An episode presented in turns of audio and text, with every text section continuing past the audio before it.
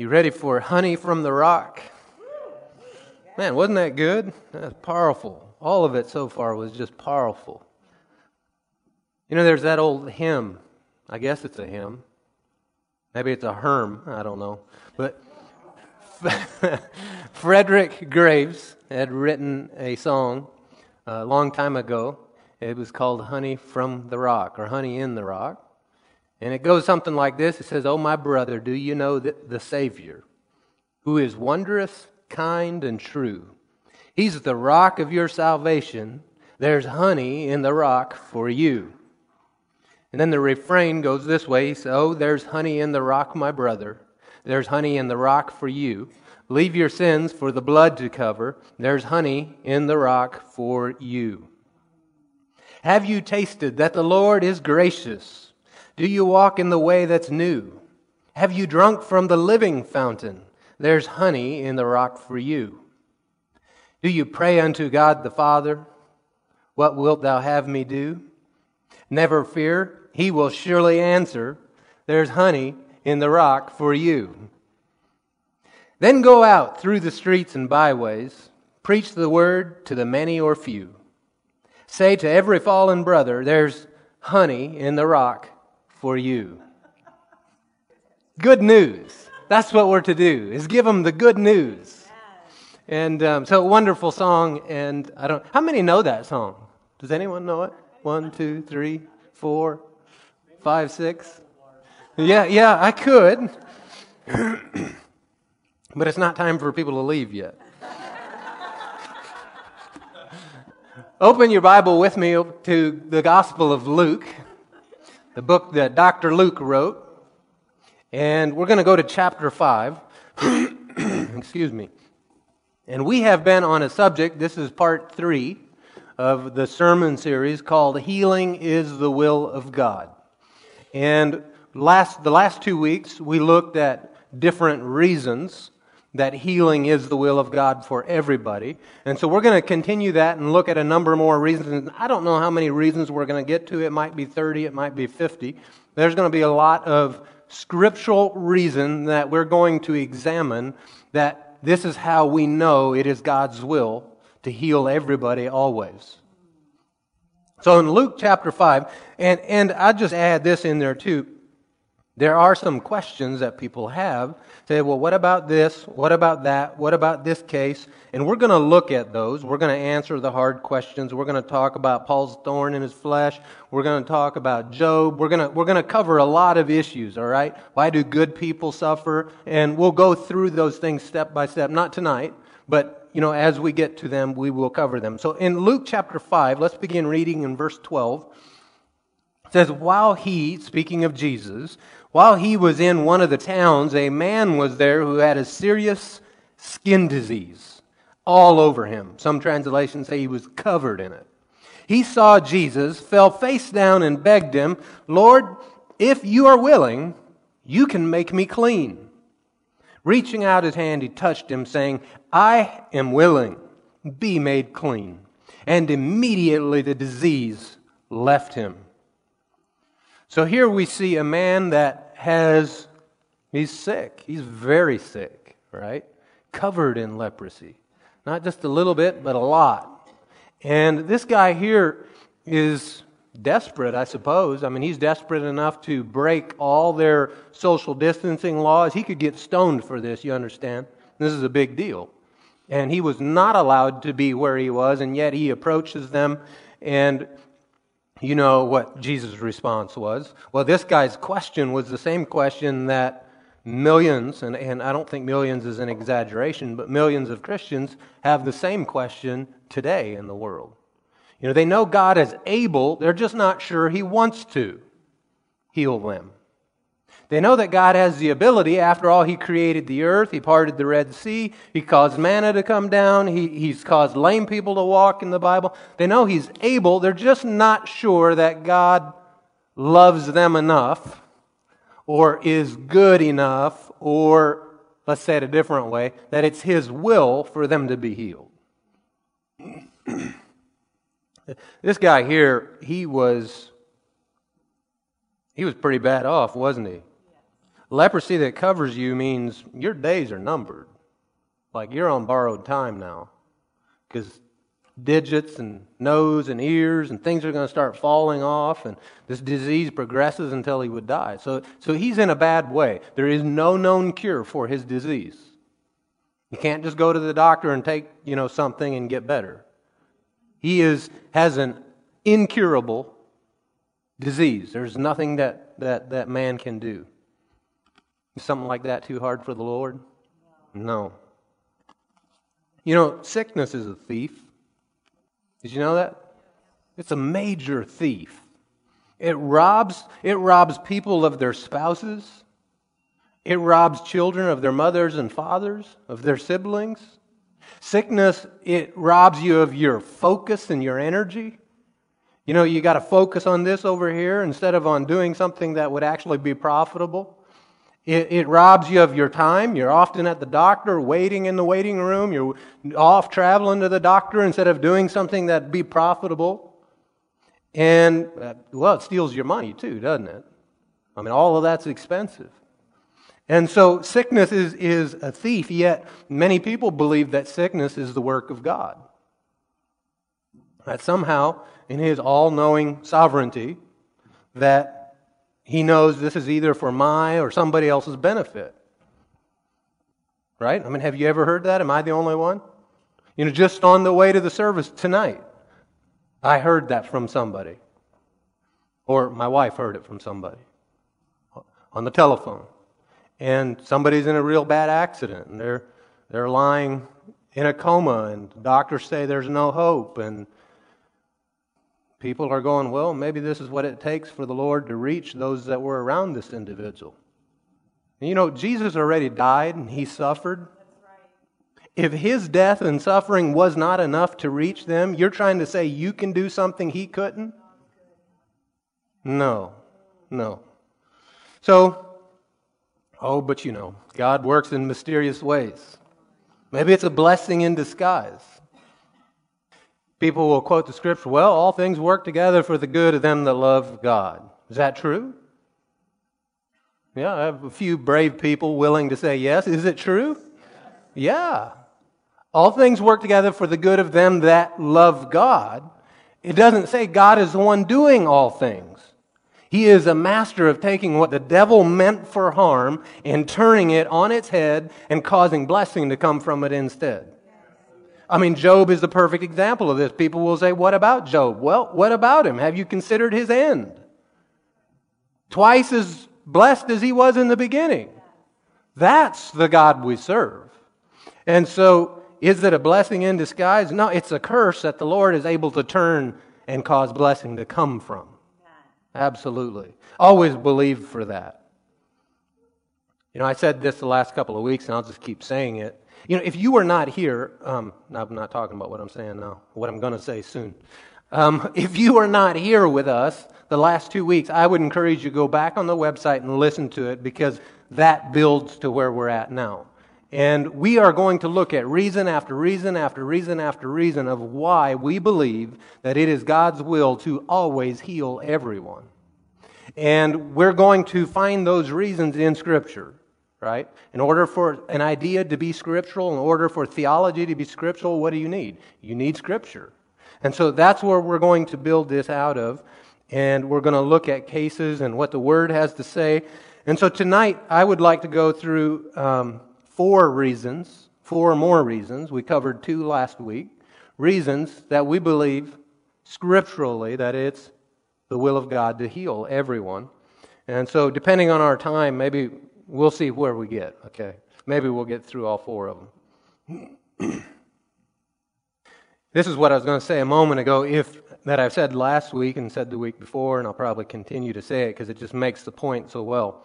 If sickness is the will of God for you, then why do you go to the doctor and try to get out of the will of God?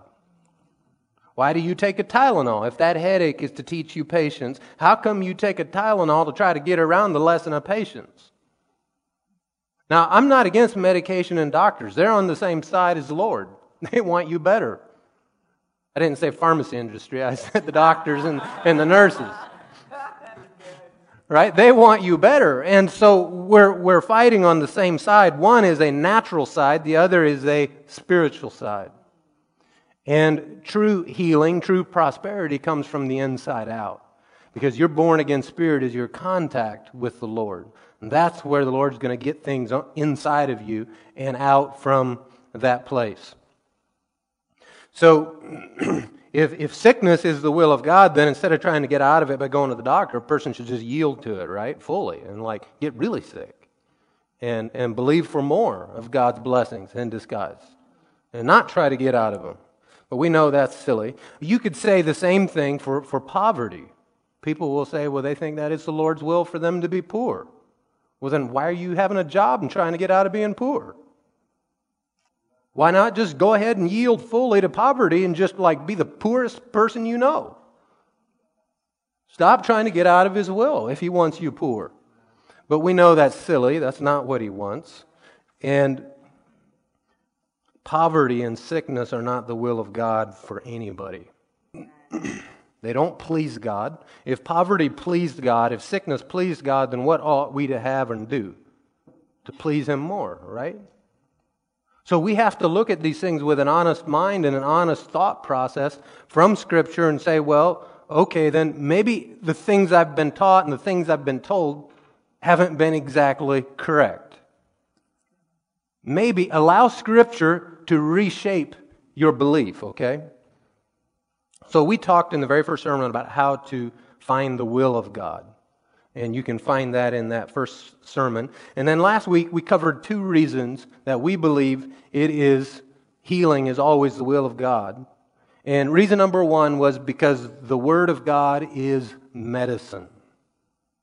The Word of God is medicine. In fact, that you can find that reference in Proverbs 20, uh, 4, Proverbs 4, verses 20 through 22. And he talks about how the Word of God, you know, keep it before your eyes, keep it in your heart, keep it in your mouth. And then he says this, he says, for they are life to those who find them and health to one's whole body. So it's medicine to you. The Word of God is medicine to you. If the Word of God is medicine to you, then how could saying that God's will is for some people to be sick would be saying that His word is not for everybody. Saying that healing, let me say it a different way, saying that healing is not for everybody, saying the Word of God's not for everyone. But we know that the Word of God is medicine, and if you'll take enough of it long enough and fill yourself full of enough of it, it will come from the inside out and you will have that healing. You know, in, in Psalms, it says that he sent his word and made them sicker? Taught them lessons? No, he sent his word and healed them. He sent his word and healed them.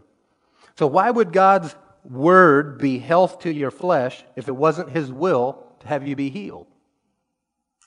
So that's the reason number one, we believe that it's always God's will to heal everyone. Reason number two, last week we looked at, is because we believe it, because a strong spirit will sustain you in sickness and in pain.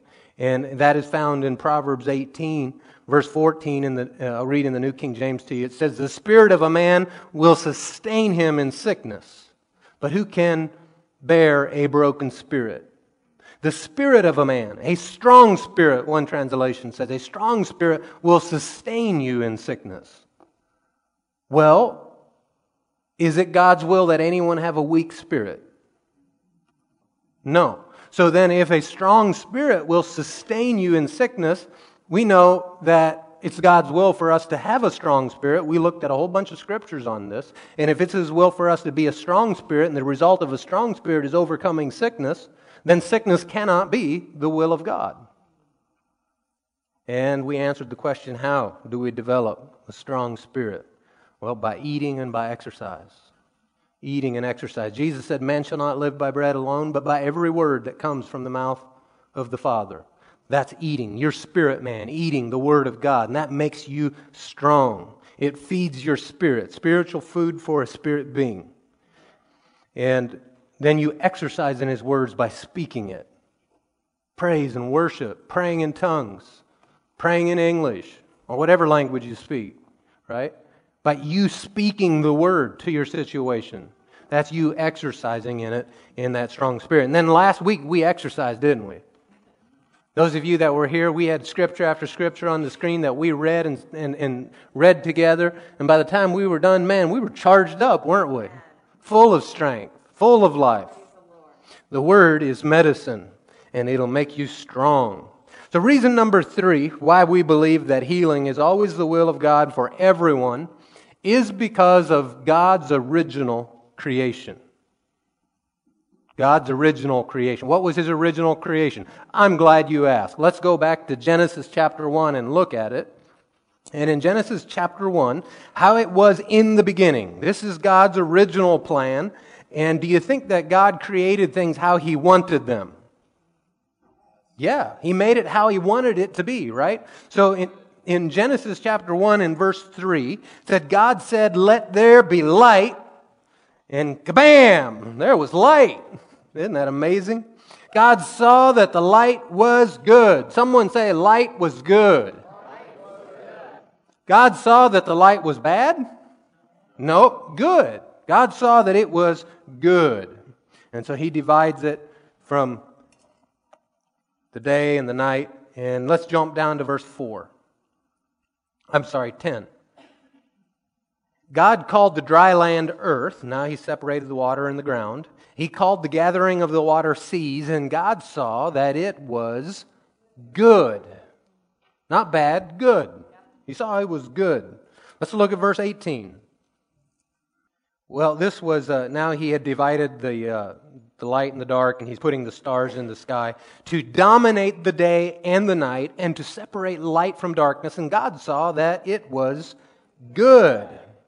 Verse 21 So God created the large sea creatures and every living creature that moves and swarms in the waters according to their kinds. He also created every winged bird according to its kind, and God saw that it was good.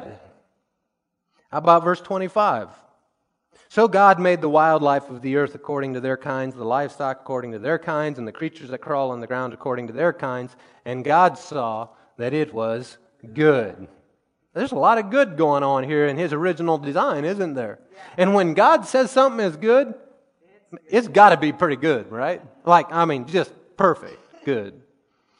So let's look here in verse 25 or uh, 26. Then God said, Let us make man in our image according to our likeness, and they will have dominion over the fish of the sea, the birds of the sky, and the livestock, all the earth, and the creatures that crawl on the earth. So God created man in his own image. He created him in the image of God. He created them male and female. And so God blessed them and said, Be fruitful, multiply, fill the earth, subdue it, have dominion. And he goes down and gives them all their instructions. If you look down into verse 31, God saw that all he had made, and it was very good.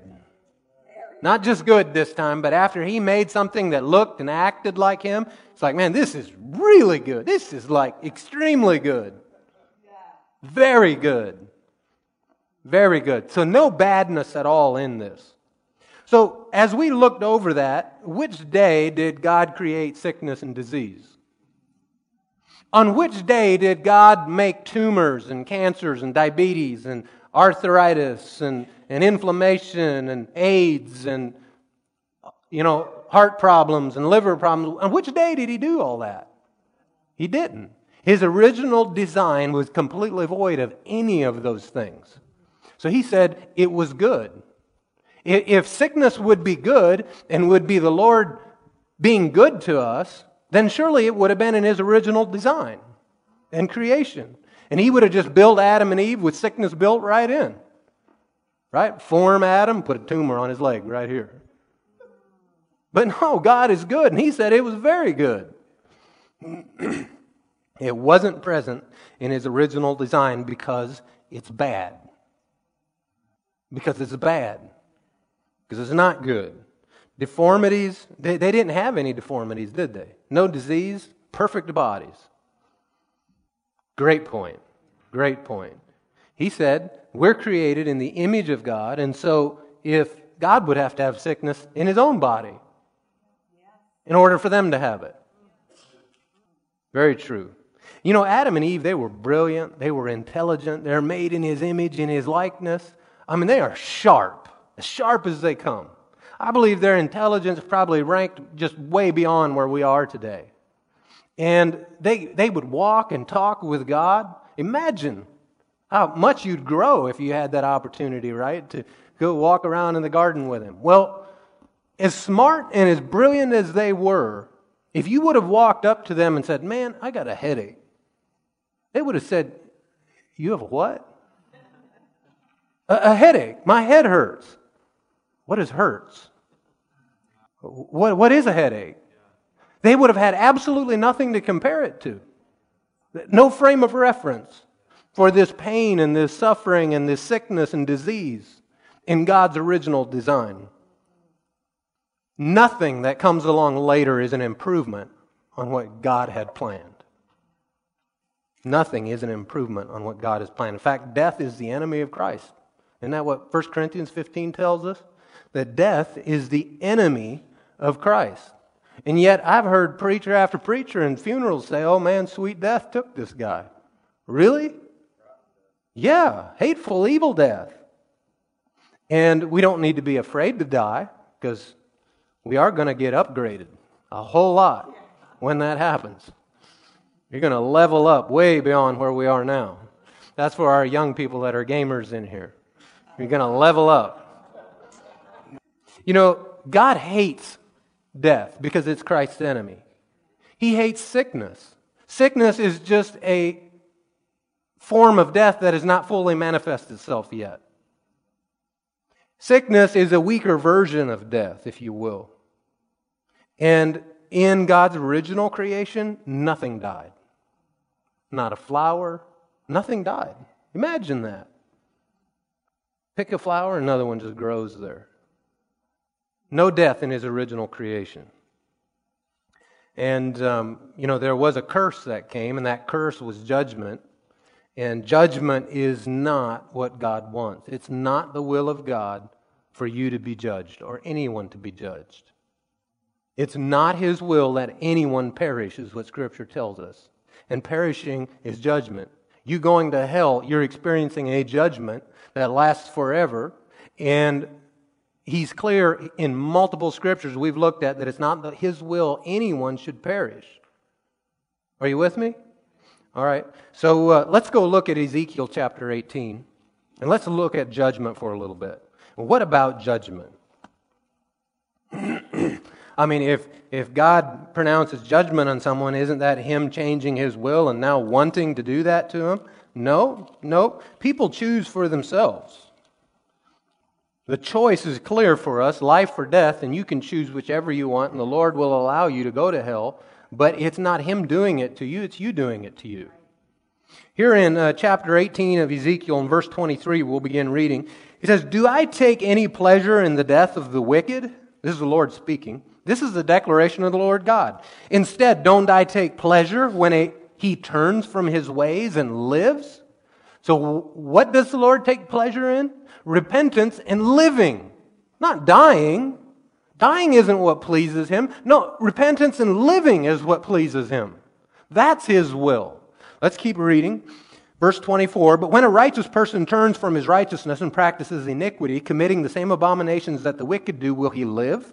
None of the righteous acts he did will be remembered. He will die because of the treachery he is engaged in and the sin he has committed. But you say, The Lord's way isn't fair. Now listen, house of Israel. Is it my way that is unfair? Instead, isn't it your ways that are unfair?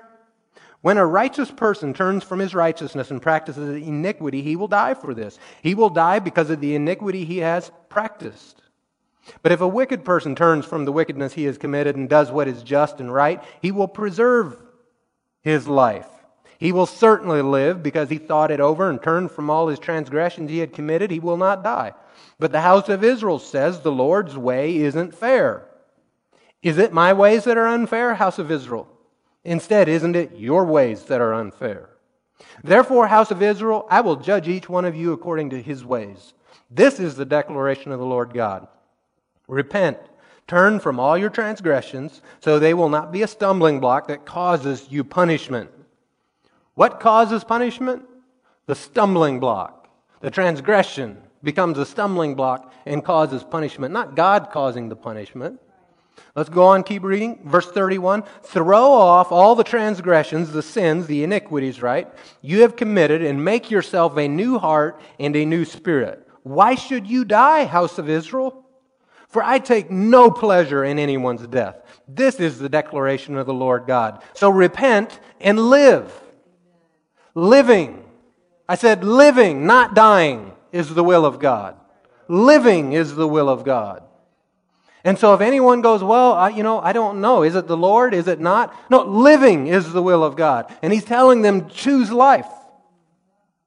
Choose life. God, so sick, we, we recognize that sickness comes from evil, and it is evil, and it's a thief. Didn't Jesus say the enemy comes to steal, to kill, to destroy? Yeah, that's what sickness does. God created man in his original creation without sickness in, in the beginning. That's how he wanted it to be. And we know that Scripture says he doesn't change. If that's how he wanted it in the beginning, what makes us think he somehow changed and wants something different now?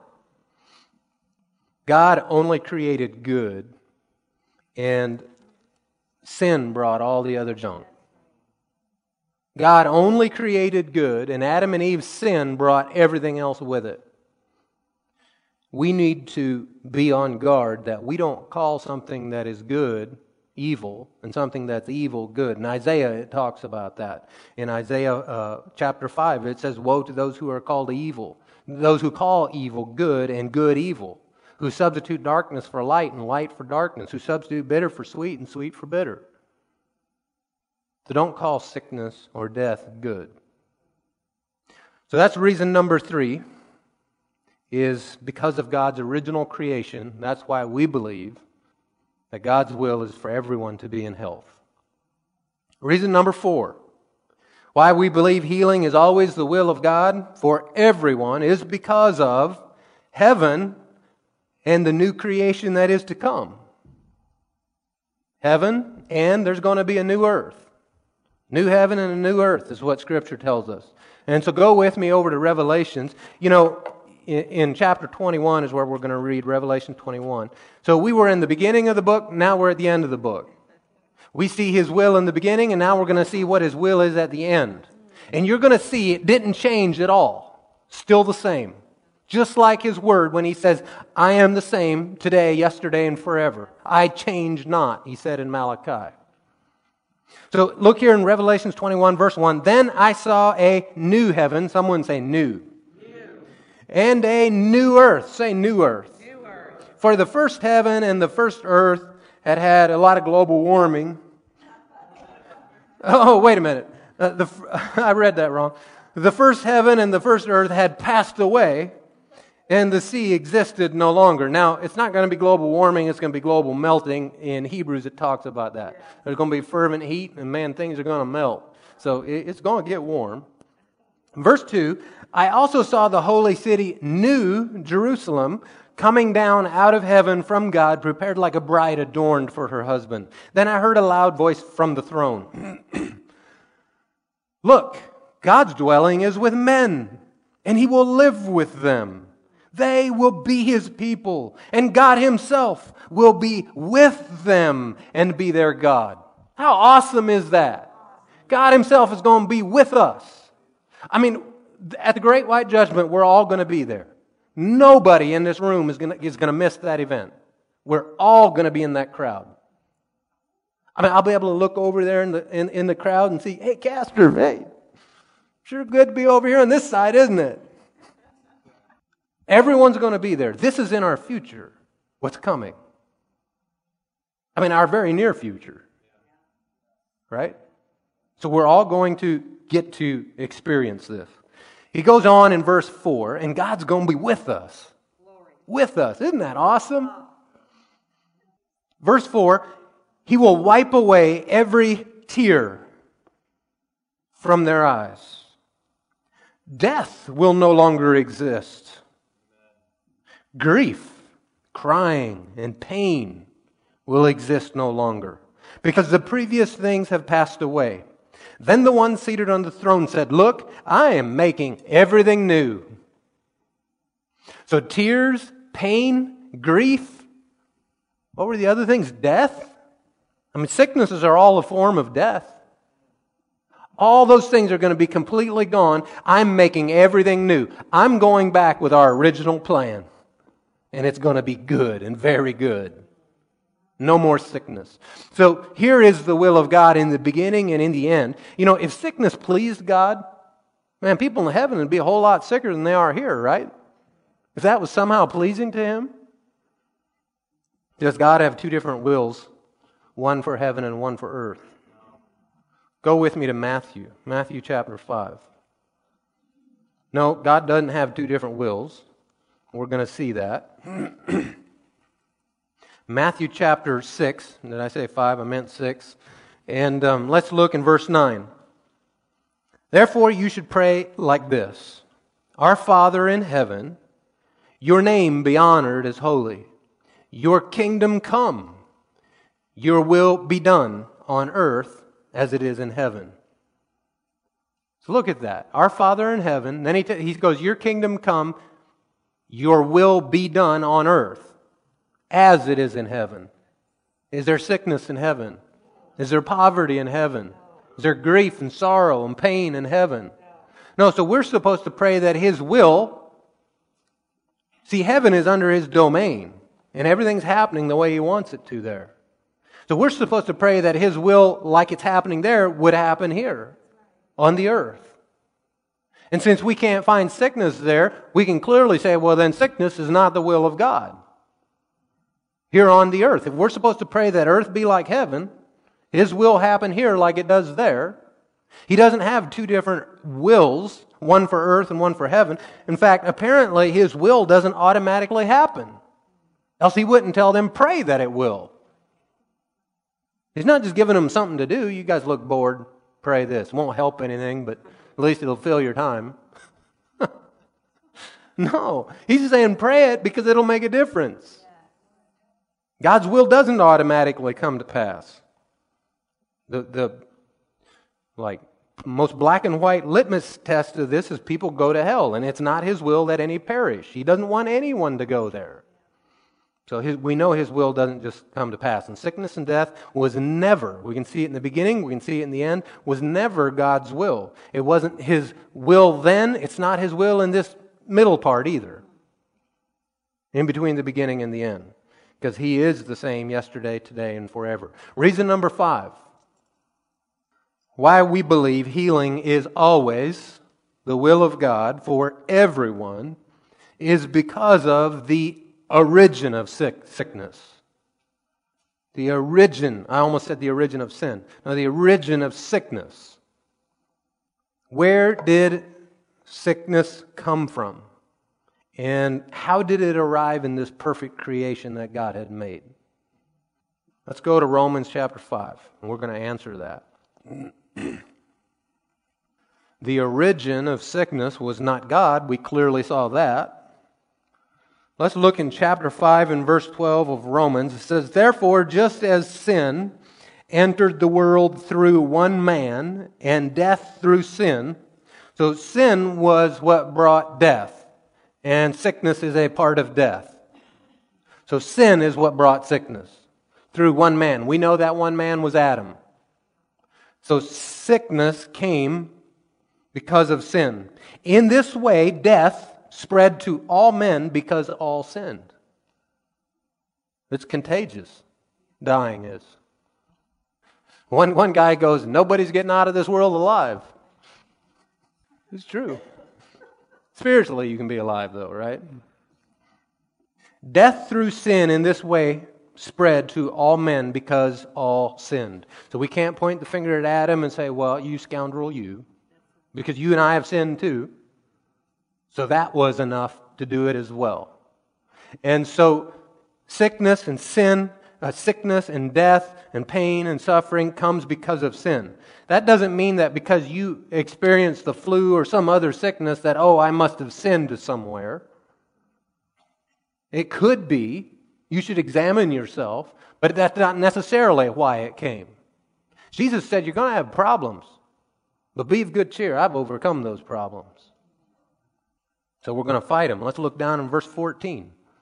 It says, Nevertheless, death reigned from Adam to Moses, even over those who did not sin in the likeness of Adam's transgression. He is the prototype of the coming one. So death reigned from Adam to Moses. Verse 16. And the gift is not like the one man's sin, because from one sin came the judgment. Remember, we were talking about judgment and curse?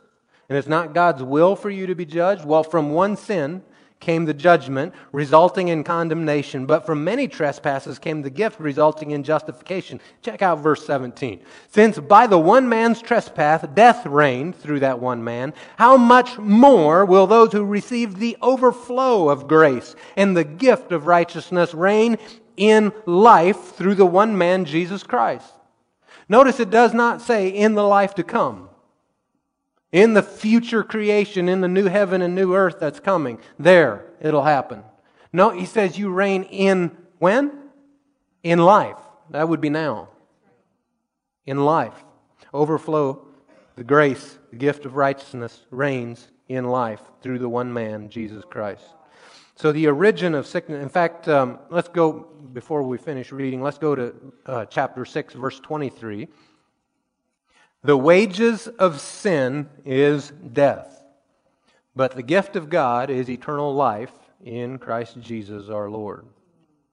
The pay of sin. In fact, the Good News Bible says, For sin pays its wages, death. Did you know it pays to sin? Just not what you want to pay. There's wages attached to it. The wages of sin is death. And what is in part of death? Sickness, right? Disease, pain is all a part of death. Tumors and cancer, miscarriages, all of those things are a part of that. And so those things aren't coming from the Lord. Obviously, sin, sickness has come, it says here in, in chapter 5, it says sick, death came from sin. Well, sickness came from sin then. Sin and death. You know, I said before, sickness is just, and poverty are lesser forms. Sickness and poverty are lesser forms of death. If you have enough poverty, you will die. You have enough sickness, you'll die. So they're just lesser forms of it. Death comes from sin. So to say that sickness and death are the will of God is to say that sin is the will of God. Sickness comes from death. To say that sickness is the will of God is to say that sin is the will of God, because sickness comes from sin, original sin. Anything that is the product of sin cannot be the will of God. In fact, in James, maybe you could put that up on the, on the screen in the ESV, James chapter 5, verses 15 and 16 says, And the prayer of faith will save the one who is sick, and the Lord will raise him up. And if he has committed sins, he will be forgiven. Therefore, confess your sins to one another and pray for one another that you may be healed. The prayer of a righteous person has great power as it is working. So here we have forgiveness and healing are the will of God. Forgiveness and healing are God's will. What are we on? Number five, reason number five. And we're looking at the where did sickness come from? The origin of sickness was sin. Let's go to reason number six. Why we believe that healing is always the will of God for everyone is because sickness is a work of the devil. Sickness is a product of the devil. Let's go to Job chapter 2. Job 2 and verse 7. so Satan left the Lord's presence and infected Job with incurable boils from the sole of his foot to the top of his head. Who did it? Satan did it. Oh, not God? No. It says Satan did this. He went out and did this. Satan left the Lord's presence. This was a work of Satan that Job is experiencing. And the tragedy of it was that he didn't realize, he had no clue it was the devil. He thought it was the Lord. And in the next couple verses, you see that you know, his wife comes along and says, Man, why don't you just curse God and die? And he responds in verse 10 with this. He says, You speak as a foolish woman speaks, he told her. Should we accept only good from God and not adversity? See, he thinks it's from God. He's not blaming God. He's not sitting here in anger at God, not yet. He gets there eventually and then has to repent. But at this point, he is still um, has not sinned because the next line says that you know in this he hadn't sinned in what he said. However, he doesn't know. He can't read the book of Job like you and I can and see who was the guy doing this, right? You and I have a huge advantage over him. And so we can look in here and see all kinds of examples. But Job, he thinks God is doing this to him. But it clearly tells us here, no, Satan did it. Let's go to Psalms 41. We are looking at reason number six, and that is sickness is a work of the devil. Psalms 41, um, verse 8 in the New King James, if you put it up. So here we see, it says, well, I'll wait. Here, here we go. An evil disease, they say, clings to him. And now that he lies down, he will rise up no more. It's going to be the end of him. An evil, what kind of disease? A good disease? A very good disease. a holy disease. Doesn't that just sound so dumb? Yeah, it does. An evil disease. Well, some translations say it a little differently. This word for evil is the word Belial. Belial in the, in the Hebrew. Or Belial, some people say. I'll just say Belial. And Belial means this it means um, worthless, godless, lawless. It typifies all that's evil. That's what, how Belial is used in Scripture. And it's also used to refer to Satan. Even in the New Testament, in, in uh, Corinthians, 2 Corinthians 6, verse 15 says, What agreement does Christ have with Belial? Or what does a believer have in common with an unbeliever? And making the distinction between Christ and the adversary. Belial, he's, he's worthless, he's godless, he's lawless. And um, Psalms, our verse that we had, Psalms 41, verse 8, the TS 2009 translation says this says, A matter of Belial is poured out on him. A matter of Belial, or a, an evil disease, as that translation said. Or the word matter is actually word, it means word. A word of Belial is poured out on him. So, Belial being the devil, in fact, I'll give you a couple more scriptures just showing you that it's demonic, it's not godly. Um, in Nahum chapter 1 and verse 11, again in the 2009 translation. From you came forth one who plots evil against the Lord. Listen to this a counselor of Belial. Or the ISV says it this way a demonic counselor. He's talking about Nineveh and the judgment that's coming to Nineveh. And out of you has come this demonic counselor, counselor of Belial. Chapter 5, uh, uh, in verse 15, then it says, See on the mountains the feet of him who brings good news, who proclaims peace. O Judah, celebrate your festivals, perform your vows, for Belial shall no more pass through you. He has been cut off completely. So Belial, I'm reading all that so you understand that Belial, this disease of Belial, didn't say disease from the Lord, but a disease from the enemy. Sickness is a work of Satan, it's an evil thing. Is there such a thing as a holy disease? Remember, don't call what's evil good. I mean, what if, you know, you walk up to someone and, how are you doing today? Oh, I'm, I'm doing some evil. But it's all good. It's just silly, isn't it? It's just, it's not logic. So let's not call evil good. Sickness is a work of the devil. Let's go to Luke chapter 13. We'll see this in Jesus' ministry. Chapter 13, verse 10 of Luke. As he was teaching in one of the synagogues on the Sabbath, a woman was there who had been disabled by a spirit or had a spirit of disability or infirmity, is how some translations say it, for over 18 years. She was bent over and could not straighten up at all. When Jesus saw her, he called out to her, Woman, you are free of your disability. Then he laid his hands on her, and instantly she was restored and began to glorify God. Now, she glorified God for the healing or the sickness? Which one brought glory to the Lord? The healing. The healing. Verse 14, but the leader of the synagogue, indignant because Jesus had healed on the Sabbath, responded by telling the crowd, There are six days when work should be done. Therefore, come on those days and be healed, and not on the Sabbath day. But the Lord answered him and said, Hypocrites! Doesn't each one of you untie his ox or donkey from the feeding trough on the Sabbath and lead it to water? Satan has bound this woman. Who did?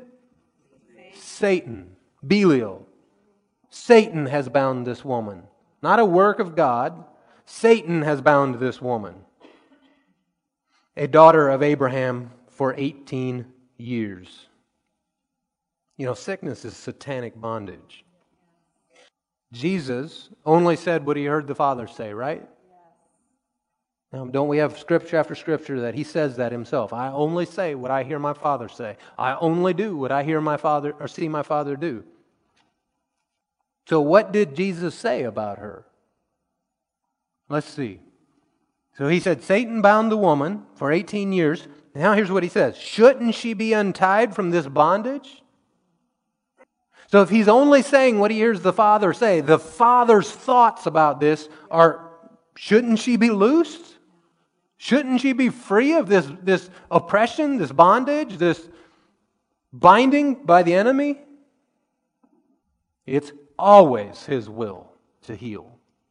Let's go to Acts chapter 10. Acts 10:38. Now, this is being written again by Dr. Luke, the apostle Luke or disciple Luke. No, he wasn't either one of those. Man of God Luke, let's call him. And he is writing this under the inspiration of the Holy Spirit. And this is what he says in verse 38 how that God anointed Jesus of Nazareth. He did what? He anointed him. He anointed him. He anointed him with what? Well, it tells us here with the Holy Spirit and with power. Two, two separate things. The Holy Spirit and with power. And how he went about doing bad. Oh, no, no. How he went about doing good doing good. And what was part of the doing good? It goes curing all who were under the tyranny of the devil or oppression of the devil. So he went about doing good and healing all. So if he only did what he saw the Father do, this, he is very clearly demonstrating the will of the Father in the earth. And nowhere in Scripture, nowhere did Jesus ever tell someone it's not his will to heal you. But yet, preachers all over the world lie to their people constantly, saying that sometimes God will make you sick. It's for His sovereign glory somehow. That's saying that sin is for His sovereign glory somehow. I mean, let's just twist it in the same way. Does your testimony bring glory to God? Yes. Is your testimony because you had first sinned? Yeah. I mean, I sinned. I was a sinner. He saved me. That's my testimony. So does that mean the sin brings him glory? No. Him rescuing someone who desperately needed rescued brings him glory. The sin is not his will. Well, the sickness is not his will. Sure, he may be glorified because I'm healed or because I was full of the fruit of the Spirit during that sickness, but it wasn't the sickness that he was giving to the individual to glorify him. In fact, Let's go. I wasn't planning on going here, but we're going. John 9. So Jesus went about doing good, healing all who were oppressed. This shows us what God's will is really clearly. In John chapter 9, Here's one of these questions that people have, and one of the scriptures that people will go to when they think that, well, maybe the sickness was for God's glory. So, here in uh, verse 1, I'll begin. As he was passing by, he saw a man blind from birth. Do you guys have the LSV, the CEV, or the Young's Literal Translation back there? Okay, get the Young's Literal um, ready for us.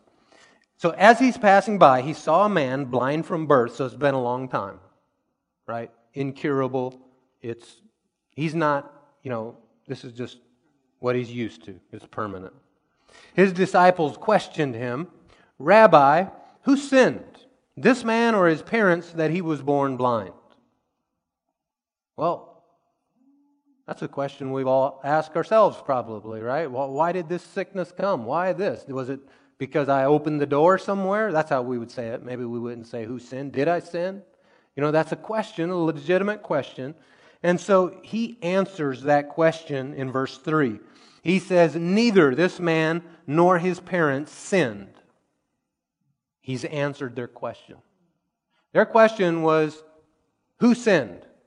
The man in the womb, I guess, because he was born blind. So they thought that you could commit a sin even as a, in, a baby in the womb. And, or was it the parents? Something the parents did that, that sin that caused this blindness to come to this man. And Jesus says, neither one. Oh. What else does he say? Says, Yet, moreover, I'm going to read you the right translation. Yet, moreover, that God's works might be displayed in him, I must do the works of him who sent me while it is day. A lot of the new translations are just really poor right here. They understand a few things about the Greek. It doesn't have commas and punctuation like what we have it, and periods and things like we have in the English language. So when you see um, question marks, when you see exclamation marks, when you see commas, that is our translators putting them where they believed they were supposed to go. It's not there in the original. So just because you see a comma there, that, that wasn't there. Okay, they're putting it there. So, right here, let's back up, put it up in the Young's Literal. Um, let's go to verse 3. They ask, Who sinned? Jesus answered, if you look at the screen, neither did this one sin nor his parents, but, or the word is moreover, or so that, or, but a lot of translations will say, this came about so that. They'll add that in there, but it's not there so that the works of God may be manifest. So remember, neither one sinned. He answered the question. You put a period right there, not a comma. Neither. Now he's saying more. He's adding to what they did not ask. So that the works of God may be manifest in him. Let's see the next verse. It behooveth me, I like that, behooveth. It behooveth me to be working the works of him who sent me while it is day. Night doth come when no one is able to work. So, do you see here how the enemy has twisted this so much? A lot of the modern translations have, have um, tried to make sense of this, and they say, well, the, it was so, the guy was sick so that God would be glorified in the healing. No, that's God and the devil working together. That's not what's going on here. He's walking by, and they're saying, hey, who, who sinned? That guy or his parents, and Jesus goes, neither one of them. However, you know what? Because we were sent here to be doing his work, let's go heal him and glorify the Father. That's how we would say it today. So, does he receive glory from healing? Yes. Yes, absolutely yes. So, number six was that sickness is a work of the devil. We looked at a number of scriptures there that talk about it being a work of Satan. So I'm going to review just very quickly the uh, worship team. You can come and take your place if you'd like. Reason number three healing is always the will of God for everyone, is because of God's original creation. God's original creation. Reason number four that we believe healing is for today is that heaven and the new creation that he's going to create are completely void of sickness or disease, just like the original will of God. Reason number five that healing is always the will of God is look at the origin of sickness. It comes from sin. Is sin the will of God? No. Then sickness cannot be the will of God. And reason number six that healing is the will of God is because sickness is a work of the devil. And so that's self explanatory, right? Not of God, work of God, a work of the devil. I'm going to encourage you don't take my word for anything of this. Be a student of the word. Study in your Bible. Find, you know, think it out. Play these things out. Find the scriptures. Don't go by circumstances. We can all find circumstances that do not line up with the word. We can find circumstances that people are still believing for the complete manifestation of what God has promised. So let's not look at circumstances to determine whether or not something is the Lord. Instead, let's be believers of His Word, believers of His promise, and be students of the Word and say, here's where we find our answers. Here is where, yeah, maybe we can't answer that question. We don't know the answer to that question, but we know He said this over here, and it has to line up. It has to work and fit together. And so be students of the word and don't just take my word for it. Talk to the Lord about it. Spend time in prayer on it. Go back, listen to the message. Be students of it. All right? All right, let's stand up. We're going to sing and worship. He is worthy of our praise.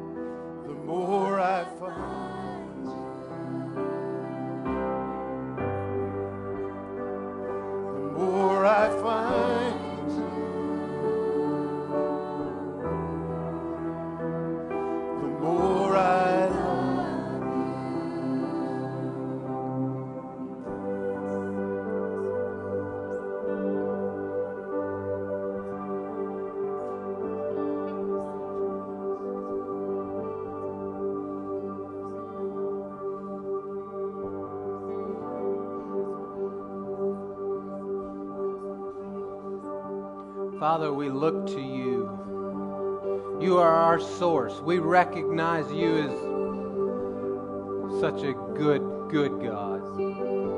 We bless you, Father. And Father, I ask you tonight that you would illuminate, shine light within us with new and fresh revelation, Father, that you continue to teach and show us your goodness. Father, we consecrate, we set ourselves apart for your service, to bring you glory, to do your will, to be your hands and feet. I thank you, Father, for your Holy Spirit that you've given to us in and on us. And I just ask you, Father, for a fresh infilling of your Spirit on each person right now. Father, that your Spirit comes upon us and that you enable us to carry out your plan and your will in this season and hour that we're in. Father, I thank you for restoring, restoring the things that have been stolen. Father, I thank you for restoring to our nation integrity and righteousness. Lord, I ask you to restore back to the foundations that this nation was built on.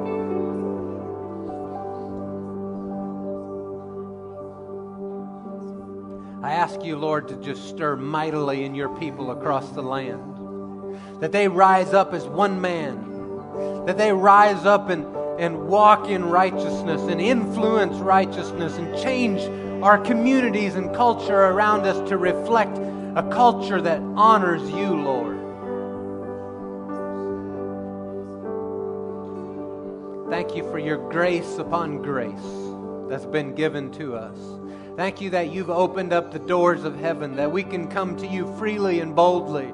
Father, that in the moment where we have need or where we have uh, need mercy or where we need help, we can come right to your throne. Thank you for that. You are so awesome. You are so good. Yes. We bless you, Lord. So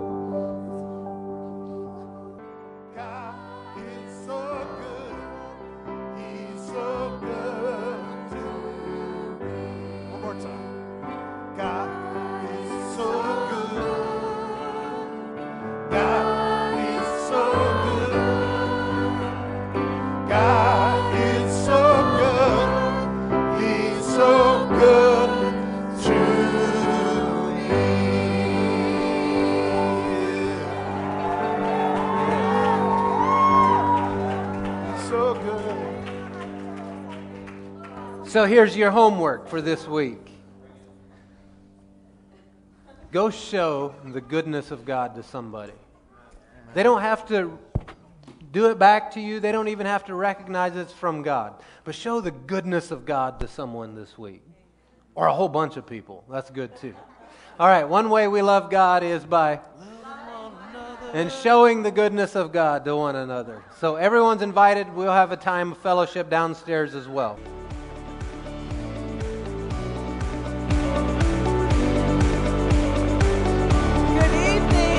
Of the Word family. Look at this. This is wonderful. Wow. Amen. It's so great to be here.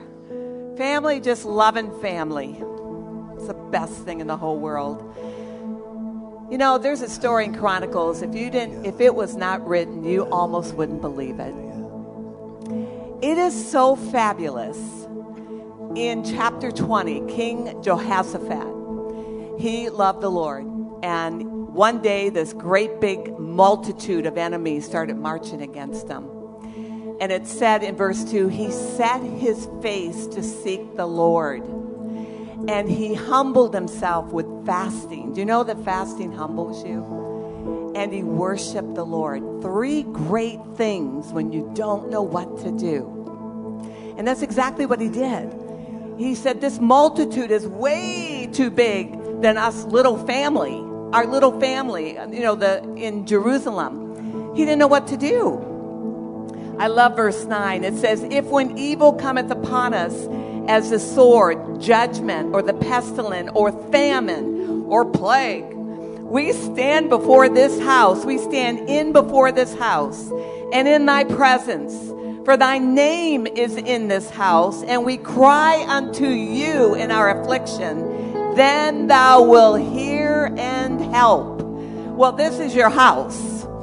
So you can be in your house, in your house, and do that.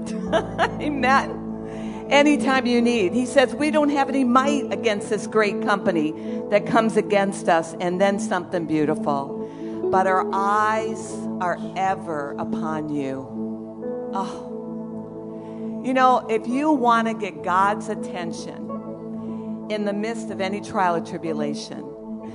Second Chronicles chapter 20 is your chapter in the Bible. So exactly what he did.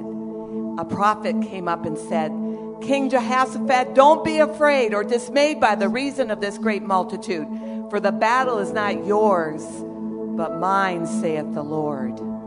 Now he said something else next, which will catch your catch your ear. He says, Tomorrow you go down to the enemy. See, he doesn't leave us out. We got something to do. Do, do you see what I'm saying? He said, The battle's mine, but you go. Glory to God. You shall not need to fight this battle. Set yourself. Stand still and see the salvation of the Lord. Fear not or don't be dismayed Go out against them, for the Lord will be with you. How many of you want the Lord, the knowing that the Lord is with you? Look what he did in verse 18. Jehoshaphat bowed his head, his face to the ground, and he worshiped the Lord because he believed the word of the Lord. He put faith in that word, right? So he worshiped him. Then all the all the people just stood up and they praised the Lord God of Israel with a loud voice on high. There is just something about a loud voice. And they rose up early and he said, Believe God, believe him, be established. Establish your heart. Now, here comes the best part in verse 21. King Jehoshaphat appointed singers. Everybody say singers. Singers. singers. Little teenage girl singers. Like right here, singers, right? Just get a picture because they love to sing. And he put them in front of the mighty men of God. them, the singers. Think about the picture. He put the singers who chose to praise the Lord before the battle even began in front of the mighty warriors. Now that's trusting the word of the Lord.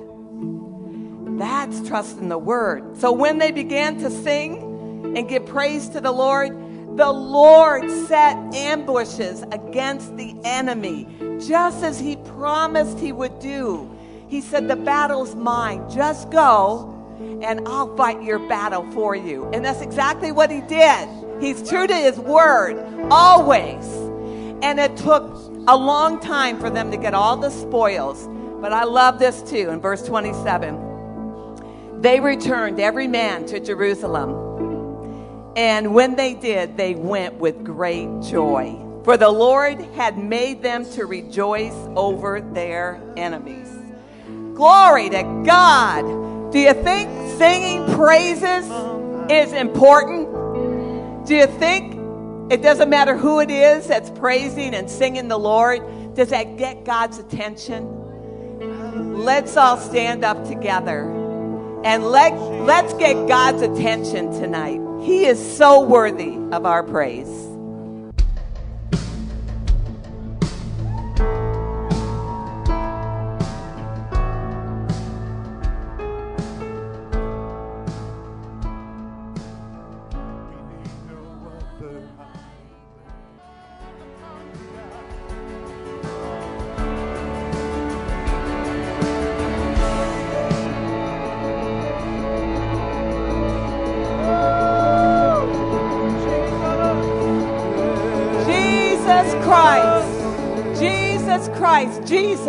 The name above all names. Every knee has to bow at the name of Jesus.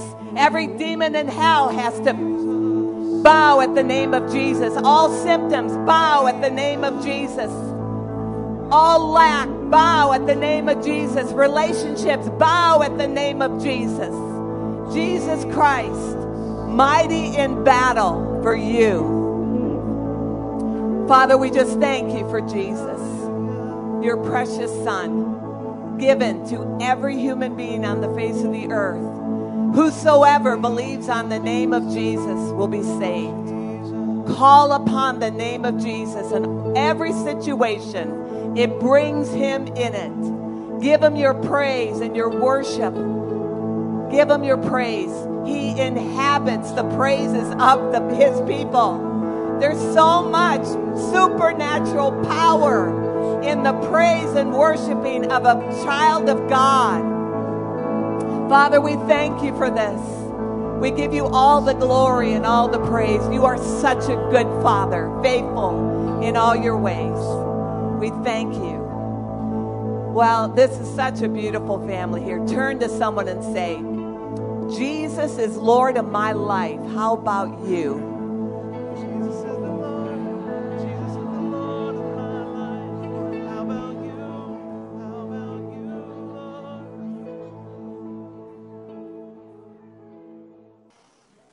Well, good evening, everyone.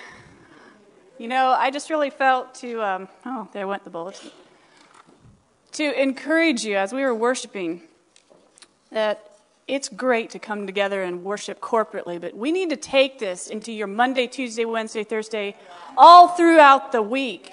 You need to remember that freedom is ours when we call on His name, that rise, your shackles are no more. So, like when you're facing situations, you know, it, come here and praise the Lord together. Yes, let's do that. Do it through the week. Do it in the situation because that's where you're going to have breakthrough when you take it there. All right.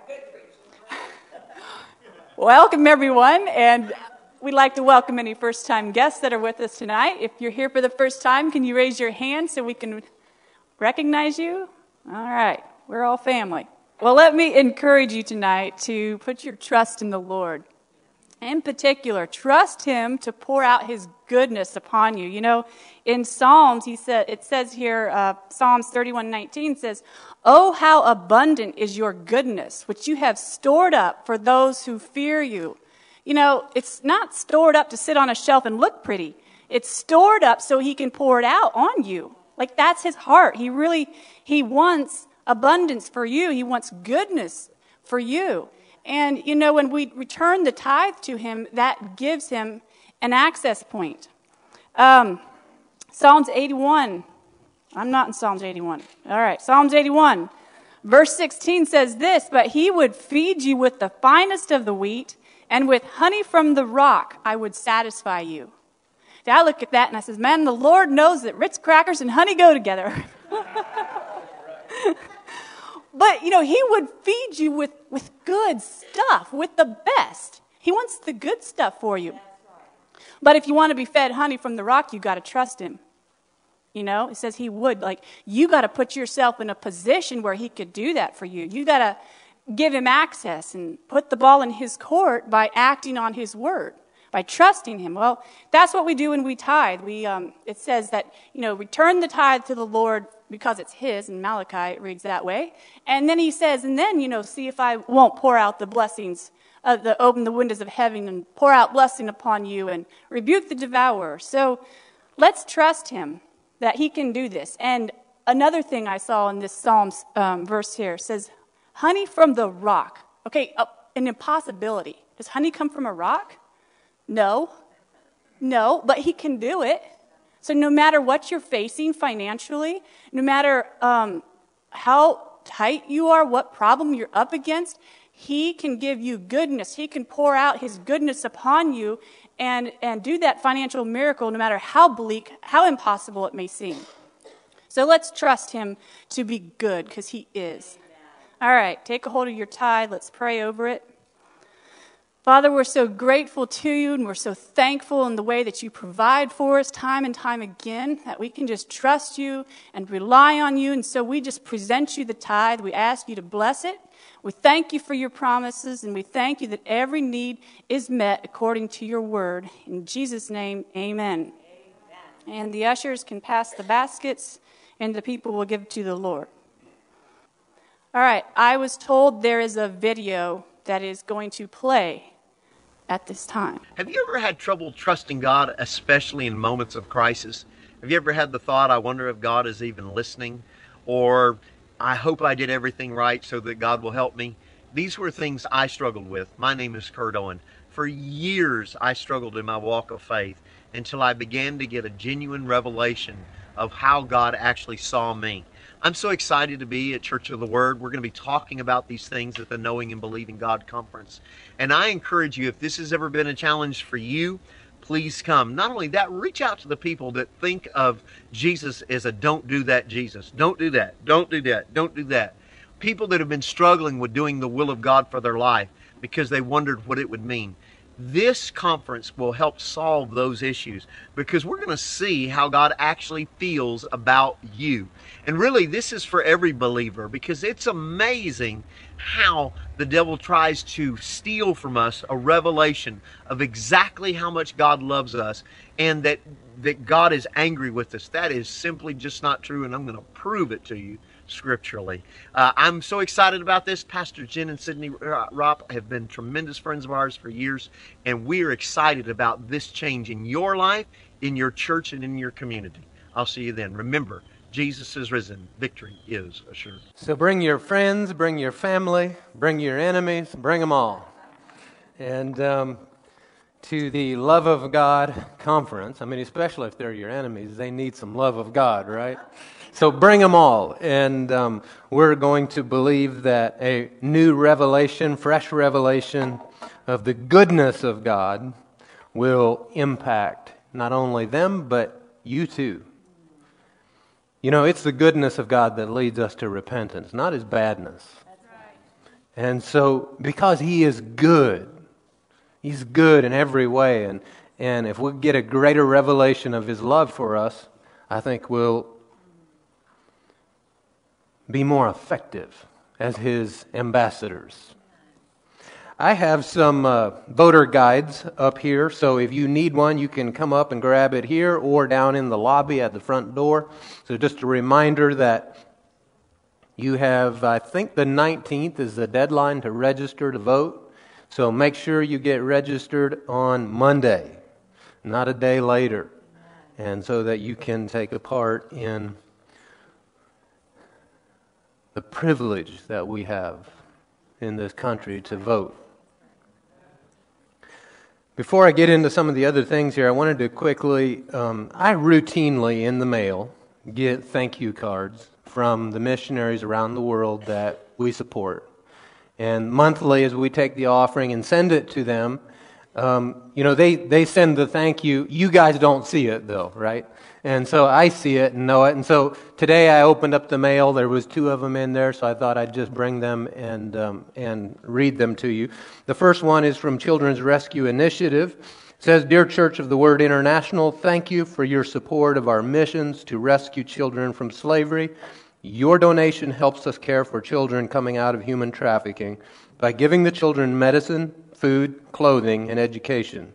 Their lives are now filled with hope and changed forever. Thank you, CRI.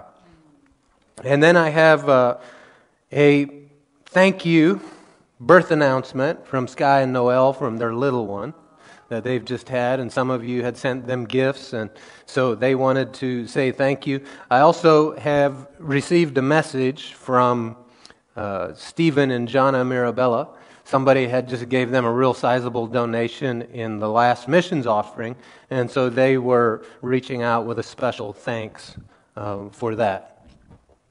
You know, those kind of things, the enabling the work of the Lord around the world, is it's a responsibility, it's a privilege, right? That we get to be a part of something even though we're not physically there. And the Lord considers it to your account when you help send somebody, you know, Jesus said that the sender is not, or the uh, messenger, the apostle, that's the word apostle, the messenger is not greater than the one who sent them. The missionary isn't greater than the one who's enabling them. And so in the kingdom, there, it's, you're hooked up in ways that we don't see always in the natural realm. So I just encourage you with that. All right, one more thing. This one's fun. Um, our foundations class that just graduated, would you please stand to your feet and let everyone inspect you? our foundations class, all right. We've, we've got more. There's three of them. Where's the other one? Do, oh, maybe they're down with the children. Okay. All right. Elizabeth was uh, a part of the group, and, um, and Jim, and he is out on our, our safety team. So, um, you can be seated. They have just gone through our foundations class, and you say, Well, what is foundations class?